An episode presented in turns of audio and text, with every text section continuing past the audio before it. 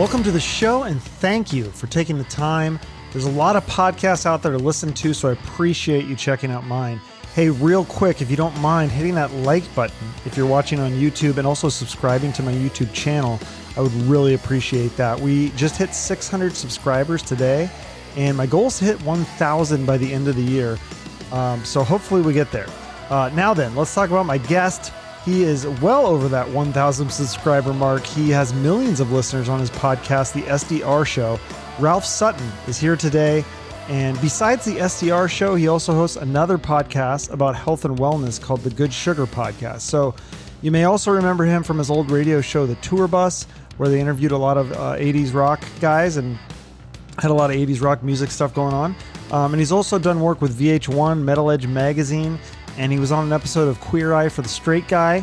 And he's got some great stories to tell about music and also uh, computer hacking, run ins with 9 11 hijackers, all the celebrity guests he's had on his show, uh, the stupid reason that their Instagram got taken down, and so much more. So enjoy. Welcome, Ralph Sutton, to the Chuck Shoot podcast. How you doing today? Good, thank you, sir. I was like perusing your archives, and you have a lot of my friends on the show with Dee Snider, Carrie Kelly, Jizzy Pearl, a lot of good peeps on your show. Oh yeah, yeah, yeah. because you do a lot of the '80s rock. I used I had a, a rock radio show for uh, I don't know 18, 19 years. We were on about hundred stations, and the tour bus, right? Then, yeah, the tour bus. So we interviewed all those people, like uh, uh, Jani Lane, who unfortunately no longer with us, but all the guys in Warrant. I see that over your right shoulder. Oh yeah, they came in and performed a bunch of times. Really good guys. Yeah, all of them are good. Guys. I love. Yeah, I've had Eric and Joey. So what was it like interviewing Jani then? Because I've never obviously gotten the chance to. Because by, by the time I started this, he had passed away. So you know, it was cool. So um, he, they came in studio and performed live, which was great. And uh, excuse me, they um they did like a medley of I Saw Red and uh, Blind Faith, and they also did Uncle Tom's Cabin and just cool dudes. And what's funny, this is how you always know when a guy has a good sense of humor and can be take themselves not too seriously. So I big fan of 80s rock, un, unabashedly so huge fan of everything 80s. Me too. My um, intern, or I forget who it was at the time, when a couple weeks earlier we were playing I Saw Red, and I was singing my heart out, but obviously my mic wasn't on because it was during their show, mm-hmm. but you could still record the mic even if it wasn't being played out. So my, okay. my intern thought it would be funny and recorded me, who cannot sing, destroying the song, right? Yeah. And changing the lyrics to be offensive or just being stupid, you know? I think I said at the end, I hate you, you fucking bitch, or something like that. Just being ridiculous, you know? And um, we played it for Jani afterward. Like, there's, oh, I want to hear, want you to hear my version. Some people would get shitty and be like, um, "Oh, how dare you?" and blah blah blah. This, that's my music. Mm-hmm. But he just started laughing. He's like, "Dude, you really can't sing, can you?" No, I can't. And so when people can laugh at themselves, it makes me like them a lot better. You know? Yeah. And then a sad story is maybe a week before he died. Um, I, I could be wrong on the dates a little bit, but he called me by accident. He had my number in his phone. We had t- talked a few times, but hmm. he called me by accident to apologize for getting drunk on stage at a um, Steel Panther show. Okay. And he dialed my number by accident. And I'm like, ah, oh, you got the wrong guy, man. Uh, you, you meant to call uh, Michael Starr, but you called me. I get Starr Sutton. Who knows? Mm. Dialed me by accident. He's like, oh, sorry, dude. All right, I got to go call him. And then he passed away like a few days later, which oh, is really sad. So fuck. I just uh, I did speak to him a few days before he passed. That's crazy. So it sounds like maybe he was trying to make amends a little bit. Yeah, he was tr- definitely trying to make amends. That's, that, that's crazy. in my mind. Uh, and I spoke to Michael Starr about it uh, a few years later, and he said it was something to do with an ex girlfriend or some crazy nonsense. But it was, yeah, he was calling him to apologize. Okay. Yeah, I love Steel Panther too. They're one of my favorite. I've probably yeah. seen them like 30 times or something. My girlfriend's so sick of seeing them because I always drag I her to them. the shows. Sad that uh, what's his name left the band. Uh, yeah, do you know the, the, story behind that? By the way, like I don't. I don't you know, okay. I texted Michael, but uh, he probably doesn't have the time to talk about it right now. But um, I'm sure there's a, a valid reason. They've been they've all been such good friends for so long. A crazy side story: in 2001, I was in LA for the Rockstar movie premiere. Right, Steel Panther played the after party. Mm. Right, and they, I, I had heard of them. They were going by Metal Skool or Metal stuff. They before Metal Skool, they were called something else, but Metal something, whatever. I don't remember, but it was before they changed to Steel Panther. And it was an amazing after party. LL Cool J sang a, a Poison song or Def Leppard. It was Zakk Wylde got up. It was just a crazy time, right? And I had never seen them before. And after the show, I wanted to say, look, guys, you don't know me, but I have a, a, a big radio show in, in New York. I would like to fly you guys into New York to do a string of dates in New York, New Jersey, I think uh, Long Island. I think we can make money with you guys as a live event from my show and introduce you guys to the East Coast. They had never played the East Coast Wow. before. And that's what we did. We did a show in Jersey, a show in Long Island, and I forget what the, the third show I think was like in upstate New York. I forgot where, but we did three dates. No one had ever heard of them before. The only people there were fans of my radio show. I did not tell them that it's what it was. You know what I mean? You're just coming to see a, a band. And back then there was not a lot of internet, so they couldn't just look them up. Hmm. And that they will tell you if you ever interview them on the show that that was what introduced them to the East Coast. Nobody knew who they were then. That's amazing. So then you get free tickets for life after that? For life. Yeah, they, I was supposed to be in like three or four of their videos, and every ah. time they've invited me to be in a video, I've had a personal tragedy. So I asked them to stop inviting me to be in ah. videos because my dad died. I thought I had throat cancer, like one thing after the other. I was like, just don't ask me to be in videos anymore because I make plans and then that happens. Wait, I'm sorry to hear that. Wait, tell me the story about the throat cancer. What? Why did you think you had throat a- cancer? a- a- I had a big nodule appear underneath my chin, and we got it. Uh, the biopsy came back inconclusive. So I said, "Well, just take it the fuck out. Like I don't want to wait and find it. Oh, what? It's cancerous." Yeah. Was- at the time, I was a, a VJ for VH1 Classic, and um, I had to, which is still to this day one of the most annoying stories of my life. Um, me and Eddie Trunk would go week after week. I do week A, he'd do week B, and we would both be VJs on VH1 Classic. Yeah, Didn't you I guys have a rivalry or something? We did, yeah, we did. And uh, this was like in the midst of that, but um, he does at this point. Like he did much better than me, so kudos to him. It doesn't really fucking matter, you know. Yeah. But at this point, um, I was in week A, he was in week B, so we'd both go in for one day every two weeks and tape for like eight hours, and then you'd be on that week, and then whatever, right? Mm-hmm. So I tried to do the right thing because as I was new to this, has only been doing it for like maybe five months at that point. And I said, listen, I have potential throat cancer. I have to go in for surgery. I may not be able to record in two weeks when my next one comes up. I'm going for surgery tomorrow. I just want to give you a heads up because I need to get this taken care of. Mm-hmm. And the guy that ran VH1 Classic said, ah, don't worry. You'll have a place here. We love you, blah, blah, blah. Of course, they gave the full time gig to Eddie. He took it. I lost the job. Never worked in VH1 again. That's my story. But so I and also, Oh. had I not said anything, I healed up in time. And those, I timed it to be the day after the show. So I hmm. had two weeks to heal. I would have been fine. And shows you sometimes in, in, in entertainment, you don't do the right thing. I was trying to be nice and let them know they need coverage for just one time, and they didn't do it for me. Wow. Well, how did you even get that the gig initially though to work for VH1? Because that's even to the, you still have that on your resume. I mean, you didn't get the full time thing, but Um, so I had the show, the radio show, and it's actually it's funny, it had nothing to do with the radio show. I was um I had done a couple of the like talking head stupid things like the top 100 worst metal videos of all time or the whatever. You know, I did a couple of those. But then I was also a DJ at a strip club, and one day this guy comes up to me and goes, "Why don't you work for me?" And I said, "I don't know who the fuck are you? Like, what are you talking about?" he he ran VH1 Classic. oh, ah. And I was like, I don't know, man. Because at the time I had long hair. I was a real rock and roll guy.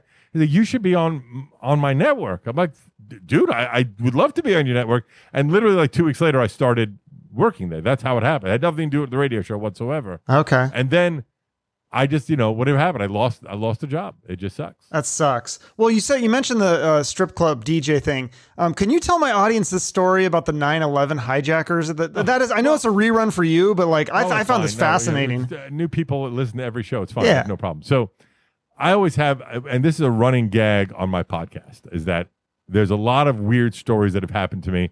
I'm 51. I've done a lot of different things. Mm-hmm. You just find yourself in odd. Everybody, the older you get, the more stories you're going to have. That's just it is what it is, right? Yeah, yeah. And so on the Saturday before 9/11, which is it was on a Tuesday, so 4 days prior, um, I DJ'd for the 9/11 terrorists, the ones that took the boat and the boat, the plane to uh, the Pentagon, not the ones that went to uh, the uh, two towers, right? Okay. So first of all, the cra- the way we knew that that happened was two or three days after the FBI came. They had the credit cards on file. They had some camera footage, and they were able to verify that 100% it was them, right? And I found an article because my co-host didn't believe me when I told him. And even though it's 20 years ago, I was able to find an article that said uh, staff at a Wayne, New Jersey strip club uh, interviewed about te- uh, the, the terrorists being there before 9/11, so I could show, oh look, it did it did happen, right? But the crazy two parts of that story, the two little anecdotes, was when they were leaving. One of the girls, well, first one of the girls said, "What do you do for a living?" And the guy said he was an airline pilot. Ugh. And then when he was leaving, which at the time she looked at, what the fuck is this guy talking about? As he was leaving, he said to the girl, "Stay out of New York next week," which is and it, That's like, what? crazy. Like, Yeah. and that that's just crazy. That was the story. Just a wild, you know. At the time, it made no sense. And then the FBI came in to question us all. And I remember they brought me into the room, and I'm like, "Look, I could tell you what song they like. I don't know how that's going to help your investigation. that's all. That's all I know. Yeah, And I didn't think- speak to them at all. Yeah, the fascinating thing about that to me is that I feel like isn't that against their religion to go to strip clubs? It was the same with Obama, uh, not Obama, Osama bin Laden when they caught him. They found porn and stuff. I was like, wait, I thought this like whole Muslim thing was like you're not supposed to have porn and strip. Like I thought that I was can tell you that after doing, I don't know, 12, 15 years, I don't know how many years I was a strip club DJ, one of the biggest subsets of customers were Hasidic Jews. The, the most commonly uh, known to get thrown out for being uh, inappropriate and doing things offensive were Hasidic Jews that are supposed to be 100% abstaining from shit like that.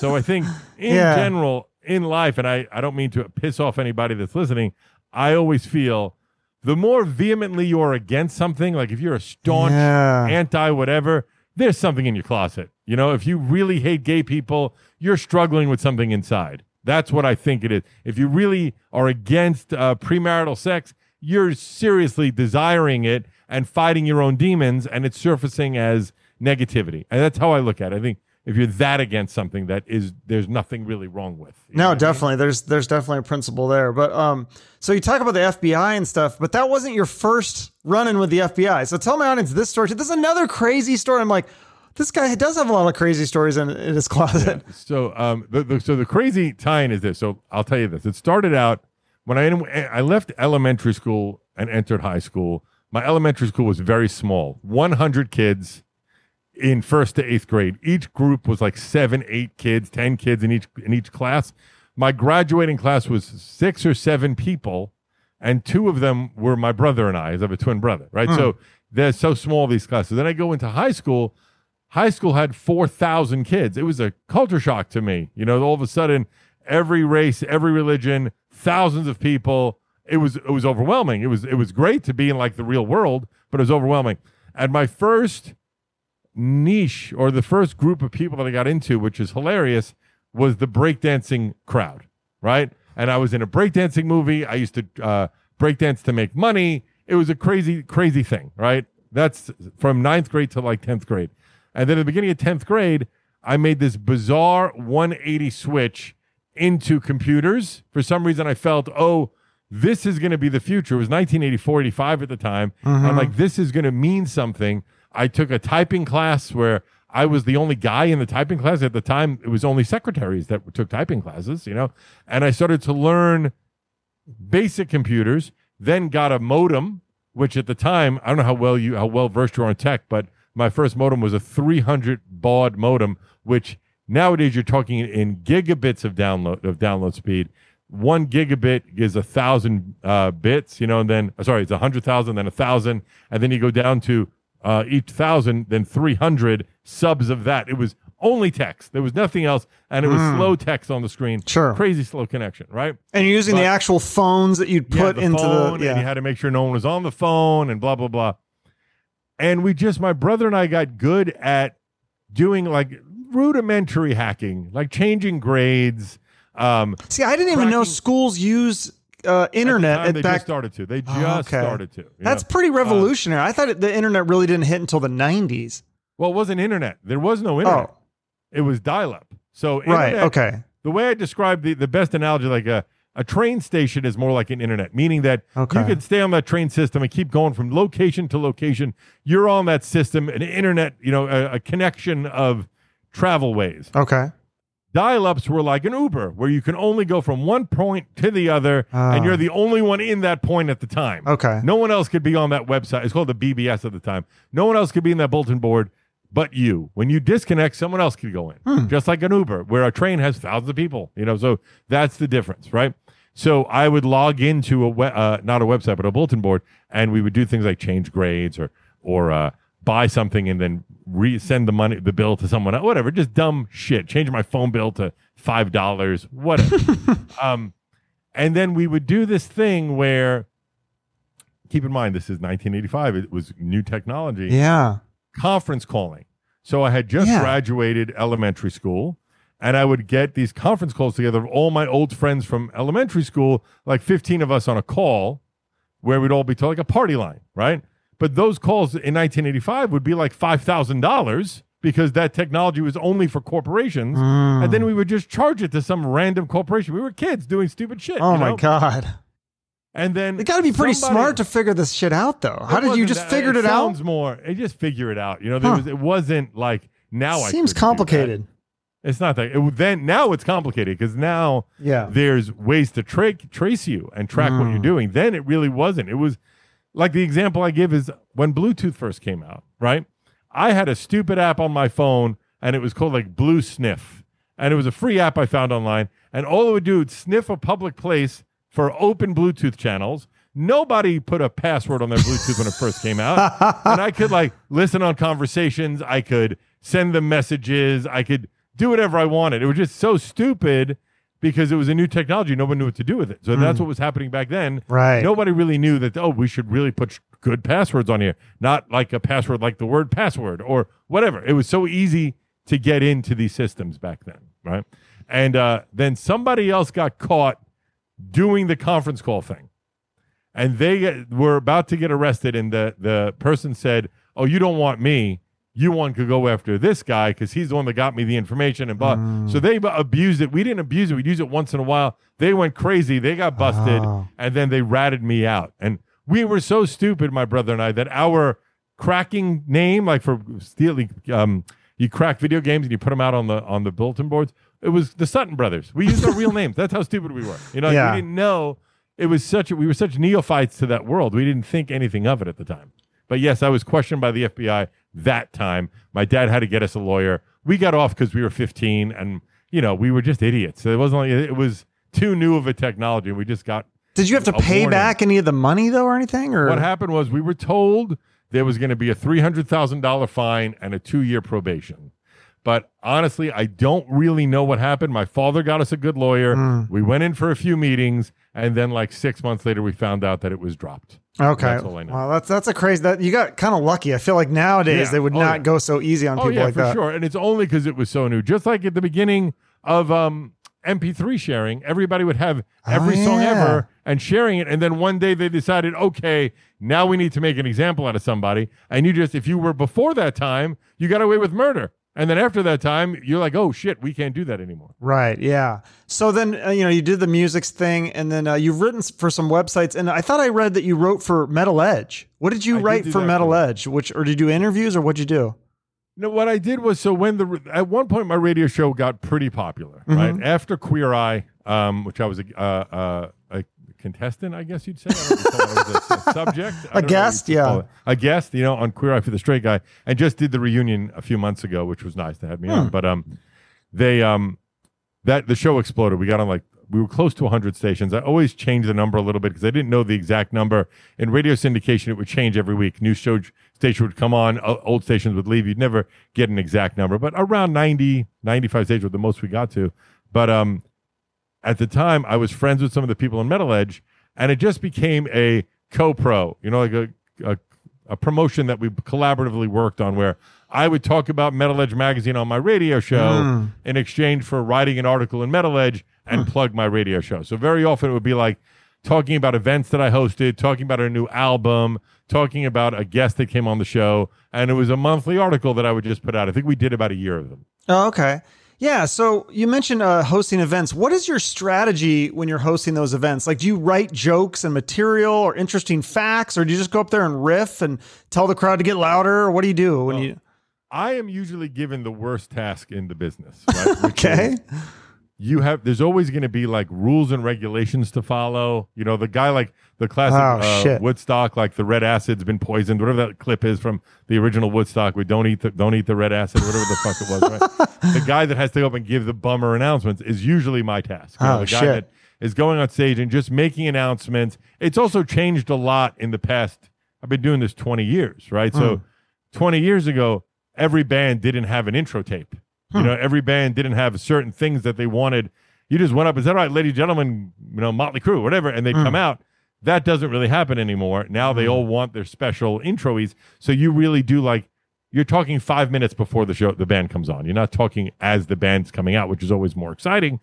But you have to give the shitty announcements. Don't do this. Don't film that. that. Mm. And you just try to make it entertaining. The story that I tell often was um, I was hosting Shiprocked one year. I did that for 10 Mhm. years. And um, the band Hellyeah was the opening band. And the opening is that it was a standard routine every year. Everybody gets on the boat during the day. They get drunk. And at five o'clock, it's hot as shit out. It's leaving from Fort Lauderdale or Miami. And the horn would blow on the uh, ship.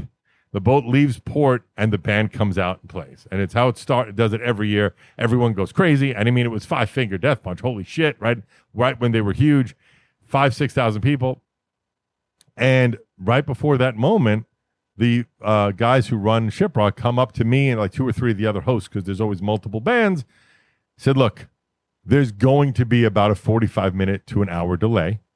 The band is not ready. The music, the sound's not ready. You have to go up and kill time, or else there's going to be a riot because everyone's drunk. Right. So I'm like, all right, what are you gonna do? Let's do this. And then there were two other hosts. One was from Sirius XM. One was I forget who, whatever. And they're like, no, I, I'm gonna get killed. Is what one of the girls said. I'm not doing it. I'm like, well, this is what we're here for. We gotta Yeah. be. We are. No one's gonna remember the band showed up late. They're gonna remember that jackass that talked for 40 minutes. Like they think I'm killing time and trying to be fun. Like, why isn't this guy getting off stage? They don't have to know the band's not ready. They just know that I'm talk too much. I'll take Yeah. the heat for that. I don't care. You're You laying know? on the grenade for him. Right, exactly. So I went up and I mean, we were playing If You're Happy and You Know It, Clap Your Hands. We were doing state trivia. I mean, anything and anything I could come up with Oh to kill God. 45 minutes of time.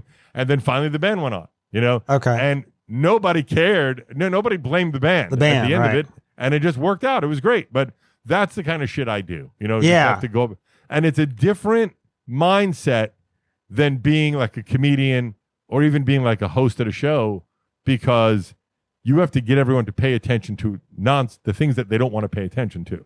And one Mm. time, like Big J, my co-host on SDR, Mhm. we were both hosting separate events, and he's not good at it and he hates it. Right? it's a di- different thing. So I just left some event, and I get a message on my phone, "Please help." And I go into this studio that he's in, in the in the room that he's in, and he's on stage like this, looking at me. There's just people screaming around him. He doesn't know what to do. It's for a beer pong. Mm. I'm like, just give me the mic. And I like kick this person out, get this person in, and then you're out, you're done, you're good. And then within two minutes, the game was going. You know, like, sometimes they just need, and I know it's because I have a big, very booming, authoritative voice. Yeah. People will listen to you and just let's just do this and go. You know, and he hates doing shit like that. A lot of people hate doing shit like that, and I don't mind being the heavy. Okay. It sounds like you're almost like a, I used to work in education. So it sounds like you're more like a principal or like a teacher. That's how I look at it. Yeah. Yeah. We try to be lighthearted and fun, and try to make it not too authoritative, Right. And just be fun. You know, Are those pretty lucrative gigs? I mean, like you hosted M3 and Shiprocked and Sturgis. I mean, those are pretty big gigs. Is that a lucrative are- thing for you? are- Shiprocked was very financially uh, beneficial. A lot Okay. of them you do to promote your show or promote your name. You know, like to me, for years, my philosophy was as long as I'm not losing money, I'll do it. If they're going Mhm. to pay my way, pay my food, give me just enough money to live every day, I'll do it. I don't care. But at this age, that fact that I'm, you know, I'm 51, yeah. I said to a couple of these things that I used to host for years, like, you know, there's some 25 year old kid that would give his right arm to host this fucking thing. And I'm doing it out of feelings of obligation. Hmm. So maybe look to someone else at this point because I'm more happy staying home and going to bed early at this point in my life. you Right. know? You're getting kind of tired of hosting the events because it's it's repetitive and yeah. And yeah, just also how much, it- like for me, like I'm sure, and I can't say for sure, I hosted Shiprock for 10 years, right? Mm-hmm. Last year was their 11th one. I didn't do it. I took a year off. I'm guessing they're going to ask me to do it again. I could be wrong. I don't know if I want to do it again. I just don't. You know, Mhm. 10 years, there's something to say about that. It was great. I did it, loved it, awesome. Can't say anything but nice things about those guys. But at this point, to do a week at sea, I run a network now. I do my shows and Mhm. I have all these other sh- obligations. It would have to be a lot more money for me to make it make sense in my head. Right. And I don't know if that's fair to them. Sure. either. You know, so I, I, I don't know the right answer. No, I think that's good though. If you if somebody else, like you said, they really want to do it and they're more driven and more passionate about that, and you're kind of like, I've been there, done that. It makes Right. more sense. Yeah, Um, I would rather spend a few hours working on my next episode or, or prepping for an interview and w- go trying to be healthy. And you're not healthy on the boat. You're drinking every fucking Right. day. You're not sleeping. And I feel like I need a week recovery after a week at sea every time. Oh, totally. Yeah. So since you've done a lot of these uh, music events with, and there's always tons of bands. I see the lineups. There's always like the big ones, and there's also the the younger ones. Um, what newer or younger rock bands have kind of caught your ear? Like, who is the next generation of rock bands that you like? So the band I just this it's a one guy, but it's it, I just had him on, and he's really interesting because he's doing a unique thing. Uh, the name of the band is Grandson. They're actually going to be on Shiprock this year. Okay. and he blends different genres together. It's like hip hop, but it's rock. It's clearly rock. Uh, some of them have like uh, almost like dubsteppy elements to it. Okay. Um, Hmm. And he is doing his own thing. It's a very unique vibe, but it caught my attention. And I was like, oh, this guy is cool. We just had him on SDR. Cool. And I give him credit for, you know, because look, I hate to say this. You're obviously a rock fan, Sure. I'm imagining as well yeah. the the Dee Sniders and the Jizzy Pearls of the world, they're never going to be in the front and center again. Rock Right. and roll in its pure form had a great run. Mhm. It's basically for 40 years rock mattered, you know, Mhm. which is no other style of music can say that except pop music because it's technically popular of the moment. That's a different analysis, but rock and roll, guitars, bass, drums, vocal, Or metal is or hard rock. yeah, Or, yeah. any one of them. They're never going to be mainstream again. It's never happening. So stop saying this is the band. Oh, Greta Van Fleet's going to bring back rock and roll. Oh, Buckcherry's going to bring back rock and roll. Silvertide. It's not happening, right? There'll be bands that'll get more popular, but they're not going to be played on the Z100s of the world next to the newest Taylor Swift or Olivia Rodrigo song. It's not happening, right? So what I like to find are bands that have figured out a way to make rock elements in like falling in reverse another great example of a hmm. band that figured out a way to modernize their sound with some rap elements and some like techno-y or dancey elements and even metals in there but become very popular and grandson's done that well they do a very good job of it. they have Okay. a song on the they have a song on the suicide uh squad soundtrack as well but the song Oh. that got me into them was bury me face down it's a great fucking song Okay, I'll have to check that out. Yeah, I mean, I've I've had some of the younger bands on too, but I, I agree. I see what you're saying. Like, because I I don't say that rock is dead, but it's just it's not going to be like you said mainstream. I I think that's a fair thing to say because yeah, I think Greta Van Fleet can get big, but yeah, I don't know that they're ever going to sell out arenas. I don't know that rock will ever. I mean, but then again, I see I. I see so many of these kids when I used to work in education wearing Motley Crue and Guns N' Roses and all these rock band T-shirts. but the, the, those are touring for different reasons. They Yeah. are heritage bands touring on nostalgia. None of them are touring for relevancy. That's Yeah. not happening. It's I'm not- interesting. it's not, you know, you go to, just to bring her up because she's so popular right now, Olivia Rodrigo. She's the pop star of the year, right? She's Right. had several huge hits. She is an of the moment star. She's the Lady Gaga of 2021, where Mhm. everybody, she's on every radio station. SNL did a, uh, a bit on her. Like she's that popular when you go to see a Motley Crue show or or a Guns N' Roses show, you're going for the nostalgia. You're not going for the new music. Mm, For Olivia Rodrigo, all of her songs are new music. Right. You're going for the new music. Right. That's the new So- hot thing. Yeah. right. If you go to a Guns N' Roses song and they don't play Paradise City, you're going to be fucking pissed. Right. And that song is 30 years old. So it's a different uh, mentality. It's actually more than 30 years old at this point. But that that's why I'm saying. But what I think it's cool about rock is that it is very uh, analogous of what it was when I was younger, which is when I was 86, 85, you know, in that era, I was 14, 15.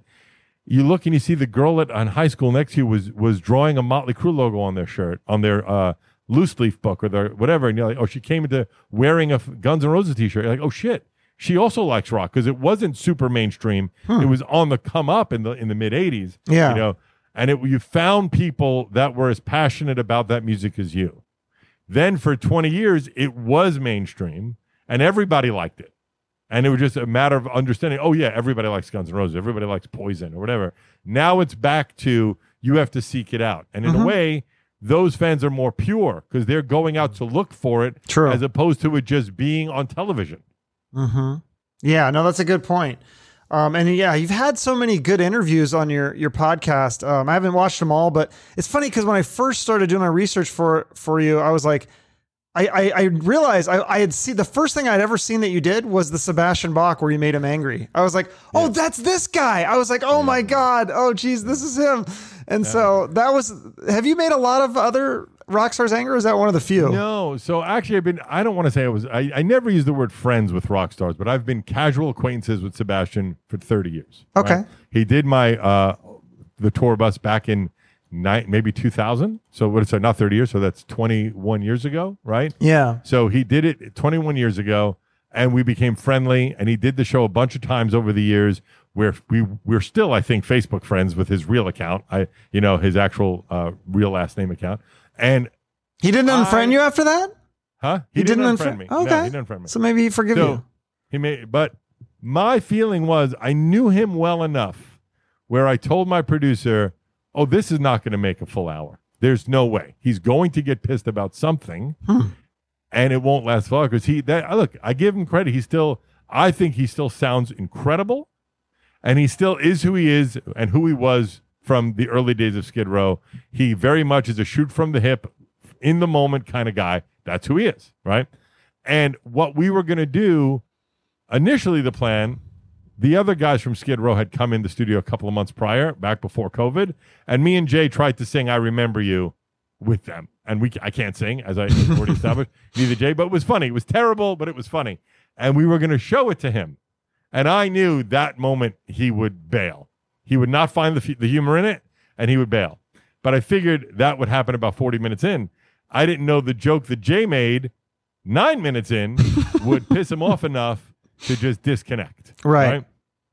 And that's another thing. Like when you say something that pisses you off, if he would have said, All right, look, not funny, let's just move on, it would not have been a story.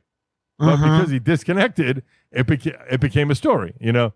And then thankfully, because I know Rob Halford, who the joke was about technically, we got him on the following week and told him the joke, and he thought it was fucking funny. Yeah. So I felt like I was going to even send that to to Sebastian to show him that he overreacted. Like it's not going to change his mind, you know. So Right. I didn't bother. But uh, I felt we were very vindicated when Halford not only came on and laughed, but now wanted us to put together a um a roast for Rob Halford. I've been talking back and forth. Yeah, I heard about that. Yeah, but it just uh, you know, with COVID, we didn't plan. Maybe next year, Okay. once the world is actually open again, we were starting to plan it, and then Delta comes out. All right, forget it. We're gonna wait till the world is reopened, and maybe we'll do it next year or the year after. Okay.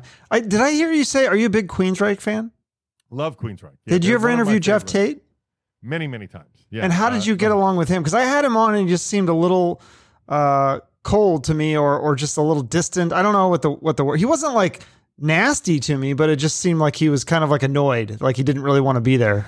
Well, that might happen sometimes. You might have just catch somebody at a bad time. You know, I've had great rapport with all of the guys in Queensryche over the years, and uh, I- they all have good days and bad days. But I mean, I love that band. I've had great interviews with Jeff. I'm, I'm friends with him and his wife. I think they're both great, and I'm friends with Scott. And and uh, you know, I just think that even though he's not in the band anymore, I love Scott. I think he's great. I think they're all great guys. Eddie, all of them, all good guys, right? Um, but I think sometimes you just catch someone on a bad day. You know. Oh, so you've never happen. had that kind of interaction with him then, huh? with him? No, Okay. never, never with him. No, in fact, uh, I would say I got along very well with him over the years. In fact, at M3 one year, we you know we hung out for a lot. Like most of the entire M3 was him and I hanging out together. Like he just Well, it must be me then. I must have. no, I, again, I think maybe you just caught him on a bad day. Yeah. know? Yeah. No, I don't that, that those are like my two. I had two. I think I don't know. I've done 168 or something interviews. I think I've only had two that were were kind of bad. That one, and then the uh, Art from Everclear. Have you ever had any interactions with that? Yeah, him? we had we, we had a good interview with him, but it was Oh. uh, short, and it Okay. was uh, it was Everclear and Fuel were on tour together, Hmm. and we went to the venue, Big J and I, and we did like thirty minutes with each of them, and then aired it like as a as a like an on tour special, the two of them. You know, they were, it was a, early on in the tour, and it was fine. I wouldn't say it was great, but it wasn't like awkward. It was fine. He was, Okay. uh, you know. I would say like like I just interviewed Carrot Top uh, two days ago, right? Oh, nice. And That's a big one. it was one. good. It was good. I would say it was good. I didn't feel like, oh my God, that was great. Sometimes you just will connect with someone for whatever reason. You're pacing or they're both you're both in a good mood. Who the fuck knows? Like we had Our Lady Peace on, Raine, the singer of Our Lady Peace. And it was just such a fluid, great interview. And I don't know why. Hmm. And then two days later, Carrot Top, it was just like it was good. Like I don't say he's a super nice guy and it was fine. But sometimes things just go better and go worse. I don't know. Who the fuck knows what? You know, you and I are similar. We're not, I don't think you're a comic, right? You're not a comic, right? No, I'm not very funny. shit- yeah, neither am I. And we just do a shit ton of research and try to be entertaining. That's Right. what we try and do. you know? Exactly. Try to bring up the interesting stuff. What are some of the best interviews that do stand out for you that besides uh, this Our Lady Peace one? Um, I bring up the same two a lot, and it's because, and it's funny, it's for different reasons, but um, because of such a, uh, respect for the two of them, and I couldn't believe I got to speak with them for an hour. And it's, uh, I always bring the two up. It is Mark Cuban Oh, I was going to ask you about that one. Yeah. and Neil deGrasse Tyson. Those Yeah. two. I was gonna ask which you about not both these. at all. What'd you say? I was going to ask you about both these anyways. So that's perfect. Oh, yeah. So to me, like, look, I've gotten lucky. I got to interview every really somebody in every band, pretty much. If you go to the 80s rock, somebody in every band that I've ever wanted to have on the band. So, like, I interviewed someone from Metallica. I would have loved to speak spoken to someone other than Jason, but I was happy to have Jason. You know, Yeah. not not other than, but also, you know, mm-hmm. not just Jason. Right? Right. James or get Lars. That would have been great. I got you. I interviewed half or more than half of Guns N' Roses. Never got Axl, but I got Slash. I got Duff. I got you know. what I mean, so at that point, you can't. I would love to have spoke to Axl. Never got to. So that those kind of. But things, you're not like- done either. So it's still a Right. possibility you could get these guys, happen. right? Right. Right. Of course. But I'm saying so. I with the rock world, there's there's only like specific people in a band that I would still love to have on. Mhm. But almost every band I've ever wanted, almost, I got on the show. You know, so that feels great. Mhm. Some like you can't. I'll never interview uh, Stone Temple Pilot singer because he's not around anymore. That Sure. that didn't happen. You know, but um, or in Chains. I did have a couple other guys. From, I had the, the current singer from in Chains on, which Hmm. was great. Um, but Mark Cuban, just a huge fan. You know, fucking love the guy. Big fan of Shark Tank. Knew of him ancillarily prior to Shark Tank. And then it was just a very cool thing. Like the day before, we just get an email. Mark wants to do the show tomorrow morning at 10 a.m. And I was like, well, fuck yeah, let's do it. Right. And he's in town and let's make it happen. I just did a shit ton of research for a few hours, went in, and then I found out last minute my co host couldn't do it. I'm like, Oh, all right, just me and Mark. Let's just go do it. And you it pitched your was- show. You pitched your show like an Yeah. evaluate. You asked him for an network, yeah. evaluation. That was pretty Yeah, funny. yeah. And it's great because him and we had Daymond John on. They both gave my network the same valuation. So it makes it very easy when you go to investor and say, Well, where'd you come up with this? I'm like, Well, it can't get better than this. Here's Daymond John and Mark Cuban giving us that exact valuation. That's where we got it from. You know, That's pretty. Um, yeah, that's pretty cool. Was that? And I didn't watch the full interview. I just saw a clip on YouTube. Is it? Is it on Spotify or? Well, Uh, what happens? The, the business model for my network is after it's 20 episodes old, uh, it goes behind a paywall on Gas Digital Network. So the newest 20 episodes Oh. are always free. Okay. And then if you want to hear commercial free or watch the video in HD or the whole archives, you have to pay at Gas Digital Network uh, for the, for the sh- older shows. Okay. Uh, and that's just the way the whole net. There's 22 uh, shows on my network, and every one of them work along that paradigm. So after 20 episodes, they go behind a paywall. I love Um, like what you're doing. You're kind of doing this old school Howard Stern stuff from the '90s, like where the, you have all these like crazy things that you guys are doing. Like you had Run DMC judge a rap contest, but then even crazier. Th- this is the one that I thought was really interesting, where you do a different drug once a year. You try a new drug, like it's it's like older guys like us. by the way. That's dangerous, isn't it? You're doing Yeah. edibles and mushrooms for the first time. Yeah, the first time ever live on air, um, it was uh, edibles first. I blacked out. Mushrooms. Jesus. I was I was drooling. Um, the third one was uh, uh, Ecstasy? Was supposed to be was was supposed to be Molly. Okay. Molly, but it it ended up being crystal meth, and I was up for three days. It was Oh my god, that's scary. And then we did actual. We bought a drug kit and got actual Molly. And then right before the pandemic, I did cocaine off of a porn star's butt. It's funny to say that that's the only time I did coke. you know? Jesus. And I've hated all of them. I've never done any of them again. You know. Was it Um, scary like doing cocaine? See, that always scared me because I, I I would think it would like you know make your heart race and stuff, and it's Yeah. like dangerous. So my thought, in all honesty, I was friendly with um, not to keep name dropping, so I apologize, but No, I love it. I love the name dropping.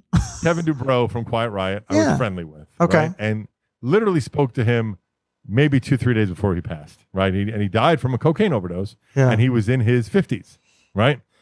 So I'm 50 doing cocaine for the first time, and my psychopathic brain said, well, if I die from this, at least I know this episode's going to be really popular. So it, it brought me some comfort in that. Plus, I did one line, you know. Okay, yeah. So I mean, the and I'm in relatively decent shape, although Kevin was in great shape, but um, in relatively decent shape. So I figured from one line, and we had it like cleaned, so like good quality Coke that was cleaned, meaning they got any any impurities were taken out. It was very pure Coke. So I figured, worst case, maybe I'm gonna just feel like shit, and that's what happened. I felt. I, You just felt. Did you felt like nervous and on edge and stuff, or? You know, it just it made my teeth really dry, and I kept like going like this a lot, like my, my mouth up.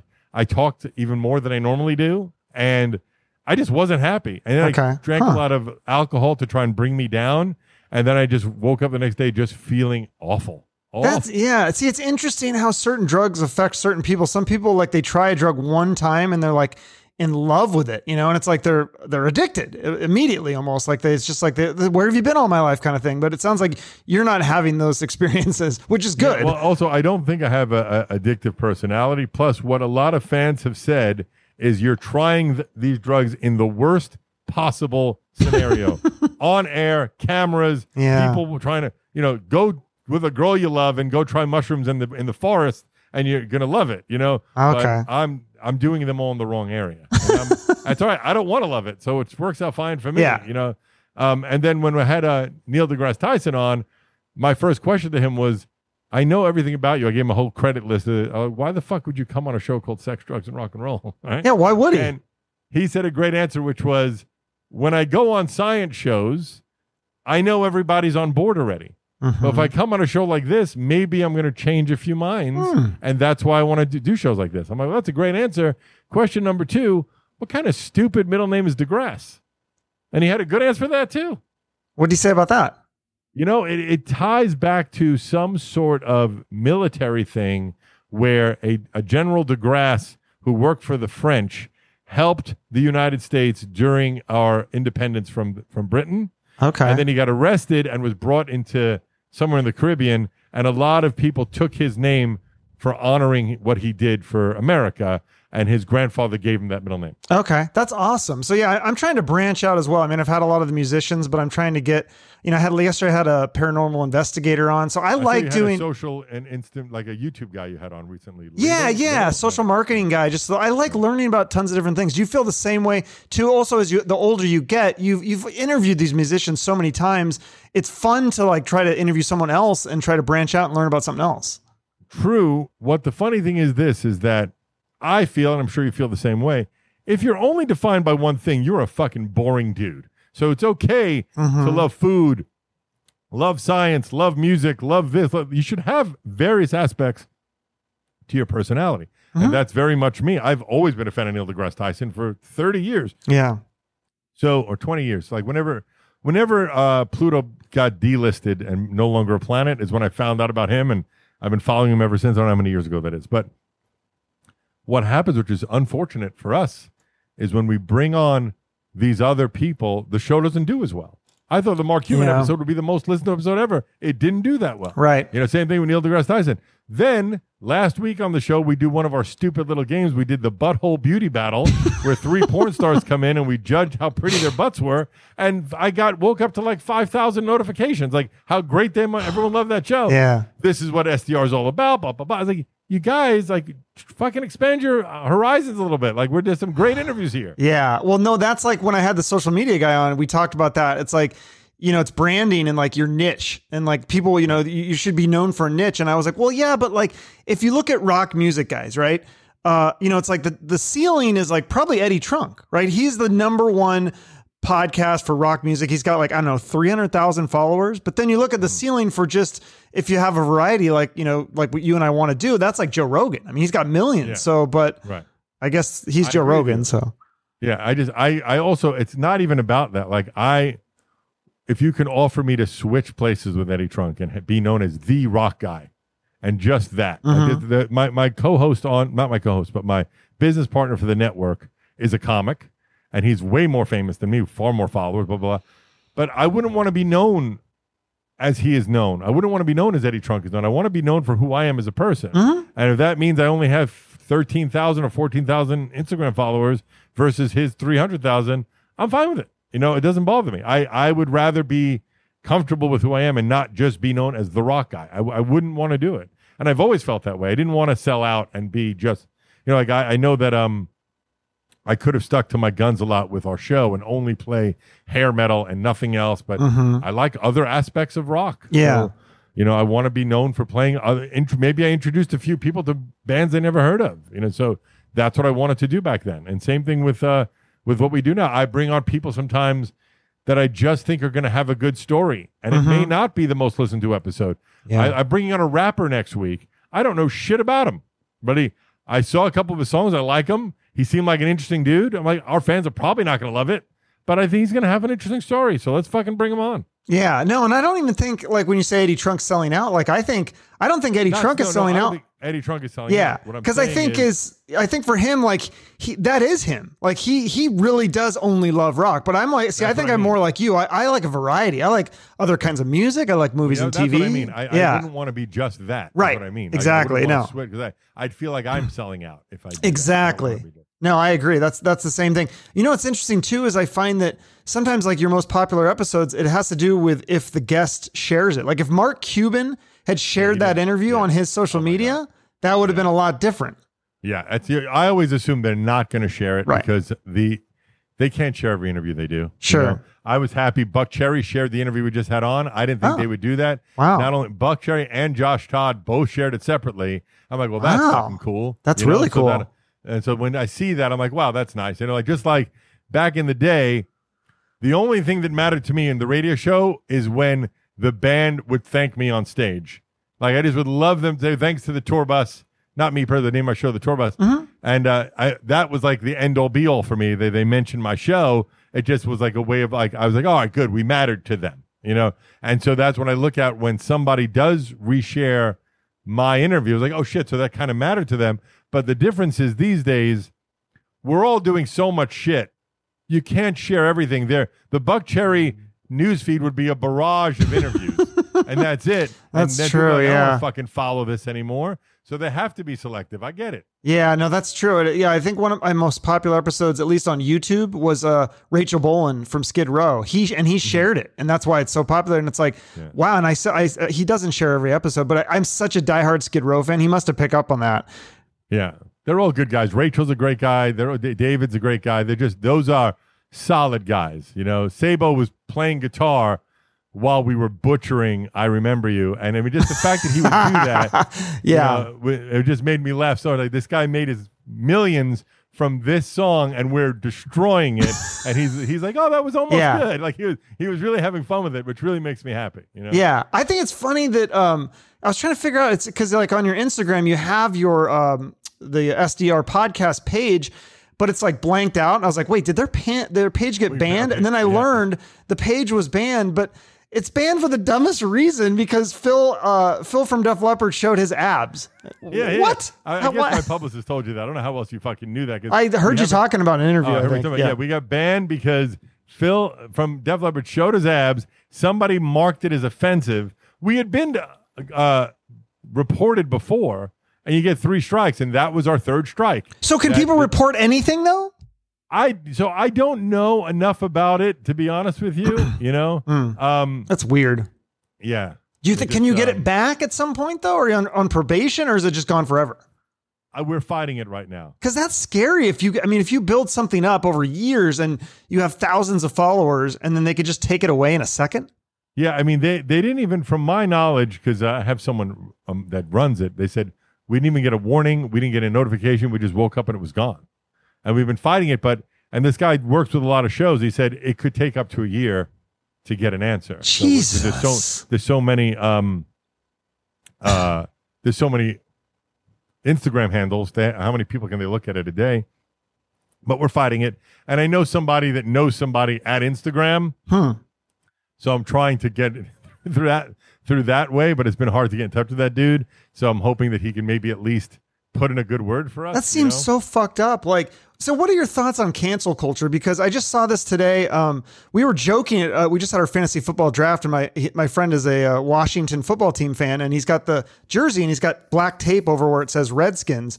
And I was, and then so I was like, yeah, it seems like they're canceling everything. I was like, I hope they don't cancel the Notre Dame Fighting Irish mascot. I'm Irish, and I love that mascot. And I just saw today that there was a survey done that they find the leprechaun offensive. It's the fourth most offensive mascot. And What's so number one now that the Redskins are gone? uh, it's it's all the other Native American ones, I think. Uh, I thought yeah. the Indians are gone too, aren't they? Gone to? the yeah, but Indians there's gone? like I think the Florida State Seminoles, and there's somebody's Aztec Warriors. I don't even know what Oh, if it's a okay. school or what. So here's my brilliant idea. You Okay. ready? It's very simple. Okay, On on all social media platforms, in your settings, you have a test, a, a, a tick mark that says, "I don't mind offensive content. I mind offensive content." You turn it on, you turn it off.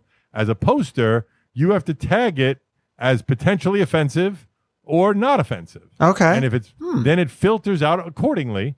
There should still be some guidelines, no murder, no whatever, you know, certain guidelines on either side. But I think that would filter out 90% of the problems. If you don't want to see it, you just turn that on, you don't see it. It would make everyone's lives a lot easier. To me, if it's it's a weird thing, I've had this argument a lot because I think if it's done in the pur- purpose of comedy, anything should be allowed. I really believe that. But then it mm-hmm. becomes weird because what defines comedy? You know, then you know, I think it's all. Uh, some people say, well, if you're a comedian, you know, it's a joke. But what defines a comedian these days? It's not. Is it saying just stand up comedians? Now you're getting into weird category. Are they better than mm-hmm. everybody else? Like it starts becoming a slipperier and slipperier slope. So very often you say, well, what about context? But context could be done, looked at very differently from different eyes.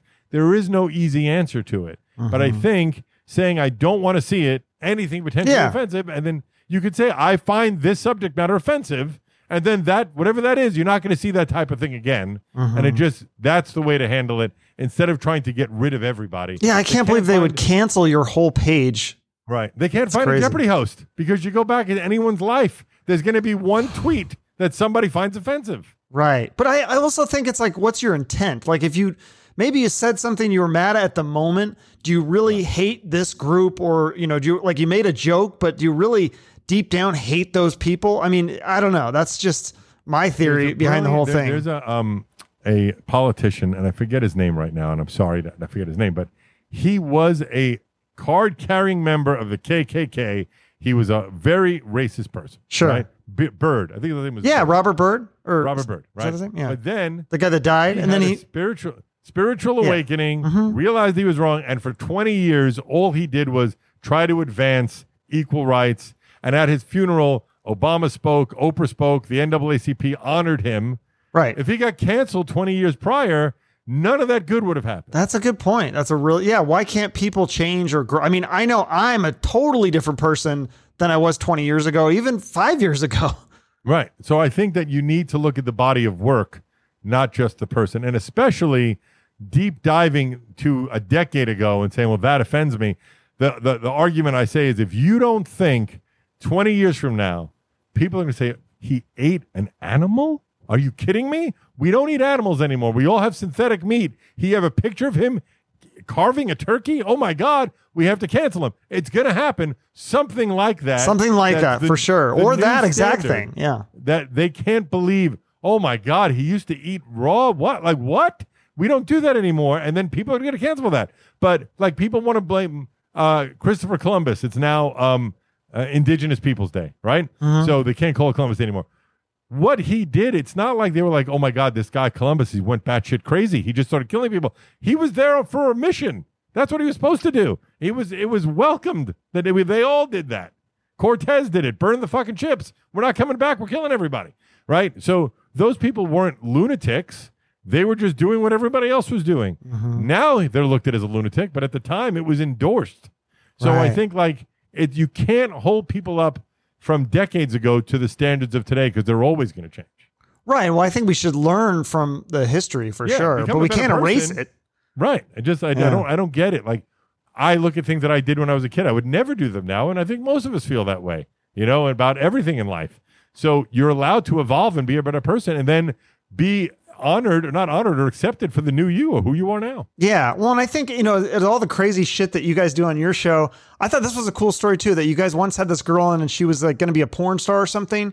And then, um, I guess the episode made it to her little brother's high school and he found out and he threatened suicide. So you said, Hey, no problem. We're going to take this down. Like, that shows to me like you're a good guy. Like, whether you Of could, course, I would never. I felt horrible. And also, I said, look, we can take it down, but understand that people can download it and they have it. right. I can't do that, but I can do what I But you're can doing do your it. best. Yeah. Yeah, it doesn't exist on my site anywhere. Yeah. You know, there's, there's- so Because when I you, can do. yeah, when you make an episode like that, you're making it for fun. You guys are trying to have a good time. You don't want bad outcomes. So, I mean, Right. again, that goes back to the intent of people. And I think most people that I talk to, you know, nobody's perfect, but most people are, are deep down good people, want to help people, want to do good for the world. people. I And think. I think that's why like libertarianism doesn't work because I don't think all people inherently care about the greater good or, or are generally good people in a society where most people don't return their shopping carts. you know, we can't expect people Yeah. to always do the right thing. well, some So- people need a little push or a little Right. nudge of some sort or some, why I don't some help in the right direction. Yeah, some little guidelines say this is what you got to do. You got to have some, part. yeah, you got to have something. You can't just have a Yeah. free, you can't have anarchy for sure. Right. That's what I. That's how I feel. That not everybody needs a little nudge for Yeah. for certain reasons. We'd all be running lights if we knew that it was completely nobody cared. You know, the idea of a ticket is enough that you stop. It's called like what is it? Uh, Kant's categorical imperative is the is the term where we all follow certain guidelines. Like you don't see a cop, but just the concept of it uh, is enough to stay at the red light. You know, that's why you don't go forward. So that's how society functions is because of these universal truths that we all just accept. Absolutely. Very cool. Well, um, mean, you have another podcast. Oh, you know what else I was going to ask you about before we get to your other podcast? Um, who made the trailer for the for the SDR podcast? Because that is a great the reel that you guys put Oh, Yeah, together. it's a great reel. Yeah, one of my one of the guys on my team. Just I, you know, we, I just had him do it. It's a great. Uh, I've said we need something to capture what this show is about uh, in under a minute. And he worked on it for a while. We tweaked it back and forth. And I was like, man, this is it. Let's not change a thing. The only thing I added was if you watch it at the end, Ronnie Radke from uh, uh, Falling in Reverse says, "You did cocaine on the show? What?" and that was the end of the ep- the end of the trailer. It comes back after the credit. It comes back like a last minute thing. It's funny. Yeah, you have so because you guys have like a pretty big production team. It's not just like Yeah. because most of these podcasts, a lot of like mine, it's just it's just me and like so my girlfriend helps me out a little bit, but you guys have like a full team that's helping you out, right? Well, the network has grown. You know, Yeah, I that's started the cool. network with four shows and one producer, and now we have you know include 22 shows, 16 producers, an ad sales team, a, a merchandising team. You know, we'll, we're doing four million listeners a week on the network or something like Wow. that across the network. I don't know exact numbers, but a couple of million for sure each week. Uh, we sell ads for dozens of shows that are not even on the network. You know, we we sell ads for Barbara Corcoran. We sold ads for Mike Tyson. Like we we have a whole ad sales team that's a separate company. We do thousands of dollars a month in rentals uh, for the studios. The the Sopranos guys were renting our studio for up until like maybe two months ago. They do a Talking Sopranos podcast. Michael Imperioli and Steve Schirripa, and they were using our studios in because we have two studios in our location. Uh, there, I do this at home. I have the small studio here, um, but um, we have two big studios at the at the uh, at the Gas Digital Studios. Yeah, that's really cool. And then you have so you're, this other interest uh, that you have is kind of health and wellness, and you have the Good Sugar podcast, and then this book, which I, I was going to order, but then it said it wouldn't come for like a week. But I was reading the reviews, and I, and I was also kind of hesitant because I was like, wait, is this a real book? Because it says, It is not. okay, is it just one of those things where it's like a funny title, and then it's just like you open it Well, up I'll and show it to you right here. I'll Okay. hold it up for your video. Yeah, that's what it's- the 100% guaranteed guide to weight loss and fitness. And I stand by this. I will give you your money back if you follow my my goals. You follow my book and you don't do it. Yeah. it doesn't work for you. I'll give you your money back.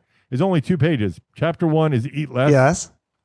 Chapter two is work out more, and then the rest of the book is blank. Okay, so that's what I thought. I was like, I think it's one of those joke book things. Where I was like, I don't know, because I was reading the reviews and I was like, what? Seriously, is this a joke? But then other people were like, they were in on the joke and they were writing reviews for you. They were like, this is great stuff. This was so funny. I love the way it was written. And I was like, okay, wait, I'm suspicious of this. Yeah, so, it sold well that We got to number 77 on Amazon, which is great. You know, but um, damn, that's amazing. I really pushed it last year right before Christmas. It was a great stocking stuffer. yes, good for gift. Christmas, Good joke gift. And um, what happened was on the Good Sugar podcast, we bring in all these different health and wellness experts. And one day I just started laughing to myself, like, you boil it down and really they're all just saying eat less and work out more. That's really there might be different ways. Eat this at this time, do this then, work out then, tr- shock your body, trick you, whatever. Eat less and work out more. You're going to get into good shape. That's it. You're eating a 15 ounce steak every day. Eat a 10 ounce steak every day. You're going to notice a difference. That's just what's going to happen. You're doing no push ups. Do one push up, and every day you soon you're going to start feeling a difference. And that's mm-hmm. the philosophy that I go on. My father passed away about five years ago, and I gained I know, like 60 pounds, 70 pounds. I got really fat, right? And there's the videos of me on, on YouTube when I started being, oh my God, the barrage of you fat fuck emails that I was getting. Like, people love to make fun of you when you're, you know, they love to kick you when you're down. Jesus. And, um, That's sad. Ah, it's fine. You know, whatever. It's part of our fandom. It's totally fine. But uh, during the pandemic, I was like, okay, I have time. Let's start changing. So I started running, and I started. My, we started the podcast about a year and year and change ago, right before the pandemic, and I used it all to lose. I think I lost fifty five pounds already, and I'm Nice. now. I I had never run a mile in my. If you added up every time I ran in my life, it was less than a mile together, maybe a mile and a half and now I'm running 22 miles a week, every week. Oh, you that's know? a lot. I've I've run two half marathons already, and I'm going to do another one in uh, February and another one in in April. I run uh, a four, a seven, and a ten every week, and then like a little bit more, a little less here and there. So it comes out to Wow. 21, 22 miles a week. I have a Peloton right here off camera. I use that every day. I do yoga every day. I'm working out with a trainer every day, well, three days a week on, on all those. So I've changed my life, and I've gotten feeling much better, have much more energy. And it really comes down to eat less and work out more. Oh, that's great. That's really inspiring, though. Do you ever like uh, follow David Goggins? Have you ever seen any of his videos and stuff?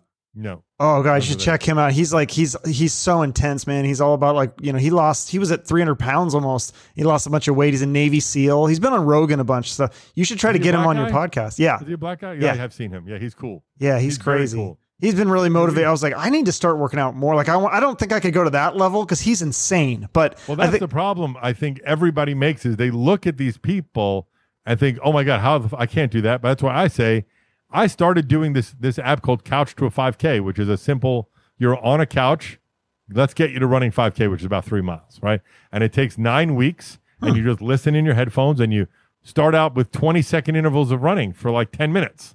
And then it just slowly builds and slowly builds. And I am a huge advocate of starting very, very small, micro changes, baby steps. That that's what's going to make a difference. If you say today, that's it. I'm only eating salad, nothing else. I'm going to do 100 push-ups a day. That's it. You'll Yeah. be done in a week, and you'll be miserable, and you'll never go back. So just do a little bit at a time. That's all I that think matters. that yeah, that actually works for. That's a good uh, advice for success in any field and doing anything. Yeah, you look at our these podcasts that you and I do, right? And people say, "I need to get the artwork. I need to f- get on every channel. I need to bring in video and do YouTube. I need a theme song. I need that." I, and you start, do should I have a Patreon? Blah, blah, blah. Start a fucking podcast. Just do one. Right. You don't need it. Download Anchor. You can do it with your it on phone. phone. Yeah. Yeah. do it on your phone with Anchor for free. Do five of them and see if you still want to do it before you spend five hundred dollars on a mic. You're like, just calm down. Exactly. No, I agree. Um, well, so is there anything else that's left for you to do? I mean, I know you want to uh, interview Axl, and uh, I think you had some other ones: James Hetfield, David Lee Roth, Charlie Sheen. Is Yeah. there other people you want to interview, or other things you want to accomplish? I would so my show, which I, twice hit number one in comedy in iTunes, right? It hit number eleven overall once. That was the highest we ever got. Um, we got shadow banned, which is annoying. That happens once in a while. Like you know, things happen. People may have complained about the content. I don't fucking know, right?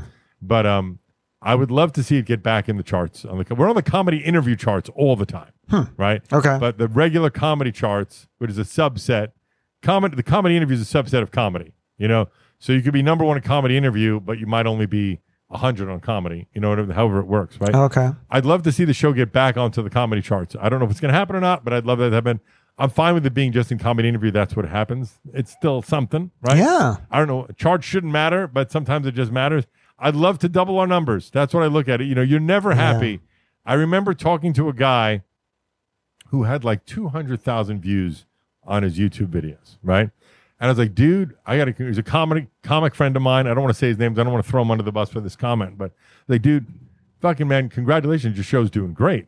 And his response was, I don't know, fucking Joe Rogan gets 20 million per view. So am I doing great? You know, like, so no matter how good you're doing, you're always there's always somebody doing better. So just be happy with where you're at. You know, if you have ten thousand listeners to your podcast, there's somebody with 80 listeners that would give their left arm for those 10,000 mm-hmm. and you're like, well, why don't I have 100,000? Right? So it just, it's, you're never happy and you should never be happy. You should always be striving to do better.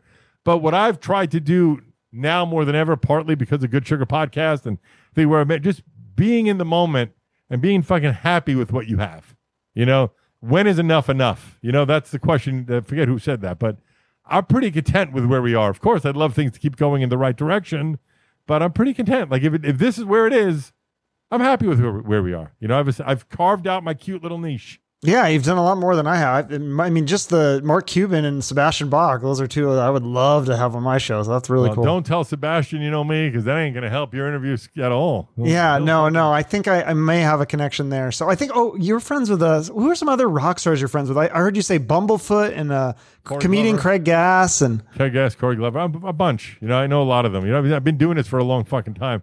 Uh, I saw you, Dee Snider. I'm friends with Dee. Uh, Oh, JJ. okay. Well, I mean, a bunch of guys. It's been a. I've been doing this a long, a, a long time. So you you tend to. None of them, I would say, by the way, other than Corey, I would say Corey Glover definitely friends. okay, Most of them, we are casual acquaintances. Fair You know, enough, Like I yeah. remember the funny, stupid story. I went to a friend's wedding in um, Vegas. This is ten years ago, right?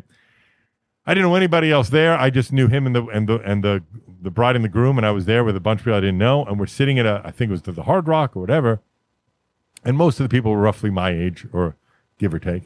And Vince Neil walks by with the two girls, right? He's walking by, and everyone's like, "Holy shit, it's Vince Neil!" And he just comes up, he goes, "Hey, Ralph, what's up?" And gives me a high five.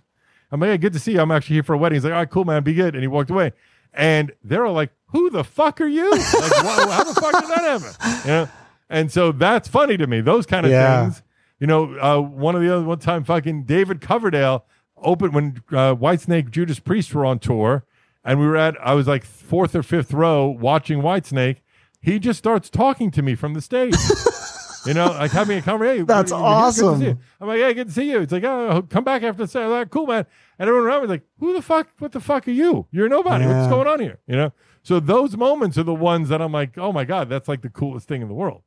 Yeah, to me too. I think that's super cool. You say like, "Oh, I don't want to name drop." I'm like, I love hearing the name drops because I'm interested in this this field and these people, like people that are successful and interesting and do amazing things, like be rock stars. Because I have no musical talent, so for me to see them do that, I'm like, that's amazing. Find the video of me singing "I Remember You," and you will see I also have no musical talent. Very cool, very cool. Well, this has been a lot of fun. Is there anything else I missed? Anything else you want to promote or? Uh, it's very simple. Follow me everywhere at I am Ralph Sutton. I am Ralph Sutton, and that is across all platforms: Facebook, Instagram, uh, you, YouTube. I don't really post. I mean, I'm really on Instagram. I just added TikTok because I feel you have to. I have a whopping 100 fans. On, I'll follow you on TikTok. Let's follow each other. follow- yeah, I'll follow, we'll follow each other on TikTok. I don't know if we follow each other on Instagram, but I'll follow you on Tik on Instagram. yeah, I follow you. I don't know. You don't follow me. I'll look. I'll look up. I'll follow you back. I'm used to But, not um, being followed back. It's okay. I'll follow you back. Oh, Yeah, thanks. sure. Um, but uh, yeah, and just listen to the show. I all I care about with with SDR and Good Sugar, just listen to the show. You don't need to subscribe or pay at Gas Digital or whatever. Just listen to the show and enjoy it for the nonsense that it is, and just have fun. That's all I care yeah. about. Well, no, and I, I the SDR YouTube, and it's got like eighty five thousand or uh, yeah, eighty five thousand subscribers, something like that. So I- I there's a lot of Yeah. clips. Like, and my thing is like, there's so many podcasts out there. I don't have time to listen to every podcast, but I have time to listen to clips, and I have time to listen to certain episodes that I, you know, even like Howard Stern and Joe Rogan, who I love. I can't. I just don't have time to catch every one of their episodes, especially the three hours. But like, there's certain like the Ro- one of the Rogan episodes where he just had the girl from North Korea. I don't know if you heard that one. That was mind boggling. That was several of my friends have done Joe Rogan. I've never done it. Right? I wish I could, but I've never. I doubt he'll ever ask me. But um, Your friends I've have done Joe, like comedians or Oh yeah, uh, Big Jay, my co-host, has Okay. done it a bunch of times. Oh. Um, Michael Malice, who's on my network, done a bunch of times. Tim Dillon, who started at my Love network, Tim has done it a Dillon, bunch- yeah. he started on my network. He, you know, a good friend of mine. He started on my network. Wow. Um, he's done it a bunch of times. Um, I have never made it. Oh, Mark Normand, you know, a lot, a lot oh. I love yeah, he was on my show. Yeah. Uh, I've never made it through a full episode of any of them because it's three fucking hours. I who the fuck has that kind of time? You know. Right. Yeah, Well, I, I listened to some when I was on a I was just on a big road trip uh, for the Rockin' Pod. Did you you you never went to that one? Have you? I've been offered to go. Okay. but I, I don't mean to shit on anything, but if you're, and it sounds so fucking douchey, so I apologize, Chuck. No, no, But no. if you're asking me to go for a weekend and you're not paying me to go, I can't do it. It just doesn't Right. make sense for me. You know, like That makes I, I appreciate it, but if you're at least gonna make me a featured speaker and Mhm. pay me, I'm not gonna go just to press hands with other podcasters. I appreciate it, but and they've offered me to go, and I, I know the guys that have put it on. Yeah. I, I just can't. I can't. You know, I mean, so they if you don't offered think- you to go, but they they wouldn't put you up in the hotel. and and not pay me. So You is know, that so? The people that are speakers, uh, did they not? Did they just do it don't know. themselves? Maybe they just. I, I don't Maybe they had a different speak for what deal. They offered other people. What I'm saying is like, if you don't think me having four million listeners and having tens of thousands of paid subscribers doesn't warrant speaking at a at a at one of these things in this field Mhm. and my 20 year history in a radio show Yeah. that at 100 then I I I can't I don't know what to tell you I'm not coming I don't mean to be a dick about it but I appreciate the offer to just go and and hang out with people but I'm Yeah. not I'm not doing it It is fun though, yeah. I mean, but I, I totally understand that. That makes sense. Well, cool. Well, uh, uh, oh, I always like to end each episode with a charity. I don't know if your PR person told you. Is there a charity that you like to support or throw uh, just a You know, quick I'll shout out to? one just because um what's his name? Um Carrot Top mentioned he does a lot of work with them and I, I'll just mention that when I asked him did he pick it? Because he got mistaken for him a lot of times. It's Ronald McDonald House.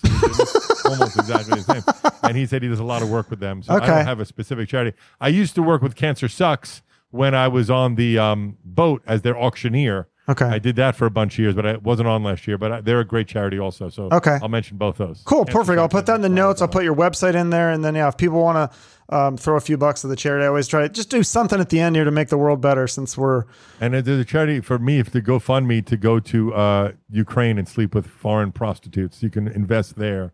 I'm just. I can't tell if you're joking or not because you guys do so much crazy shit. I'm like, maybe there is. Wasn't there We a did thing? GoFundMe for for our producer Shannon to fly to Italy to, f- to have sex with a male porn star that she was in love with. He agreed to do it, but then he disappeared. Like we were going to bring him on. We set up the channel. We started getting funds in, and then he was going to come on and talk about it, and then he bailed. But she was going to fly. She's a, the, her only porn star crush is this big diesel dude named Rob Diesel, and we were going to fly her out to have sex with him. And then the guy bailed on us. It was so weird. Yeah, and I heard you say there was like another thing you're doing. You're going to have a hundred dollar hooker and a thousand dollar hooker, We and see if that. We somebody. did you did that Yeah, one, was okay? the- that was the Or Olympics where we hired a hundred dollar escort and a thousand dollar escort, and we got blindfolded one minute blowjobs. Yeah. to see if it's worth the extra nine hundred. So could they tell the difference? We, we we did it. I picked both. Jay and I did it, and Okay. we both picked the hundred dollar escort. Really? When you when you take out, the, you can't see them, you Uh. can't touch them. Huh. Your hands are behind your back. You're just blindfolded, and for one minute, each of them did oral on us, and then we had to say, did you like A or B better? We didn't know who was A, who Yeah, was B, yeah. and we both picked the the girl that was the hundred dollar girl. Crazy. All right. Well, yeah, I'll have to check out more of your content. Sounds hilarious. So, thanks so much. We have a mother tonight. We have a mother and daughter uh, porn. I don't know if they're porn stars or whatever, but it's a gorgeous woman. She, her name's Victoria Zdrok. She's the only one of the few women that was featured in Playboy and Penthouse. Oh. She got married. She was out of the game. She's getting back into like I don't know what you call like cam modeling or whatever. And now she's trying to talk. She's getting her daughter into it, who's 19 years old. And they're coming in together tonight. I'm like, this is going to be a fucking weird episode, but I'm down. How are you it. guys not canceled yet? This is wait. I mean, you, you, the Def Leppard's abs get you canceled, but this Yeah. doesn't. Okay. Well, we'll we always severely edit these. You Oh, know, when- okay, when they sure. go, the clips go on. It's all you have to pay online to see anything really. The paywall, yeah, for sure. Okay. Well, thanks, Ralph. This has been a lot of fun. Thank you, buddy. All right. I'll talk to you later. Ralph Sutton, check out his podcast, The SDR Show, or for health and wellness tips, you can listen to the Good Sugar podcast. And as he said, you can follow him on social media to keep up with what he's doing. Uh, follow me too, and you can subscribe to both of our YouTube channels. And again, I'm really trying to get to that 1,000 subscriber mark, and I think we're going to get there with your support. Uh, your comments, likes, and shares mean so much to me. So, for those of you doing that, please know that I really appreciate you and your support. It really means the world to me. So, have a great rest of your day and remember to shoot for the moon.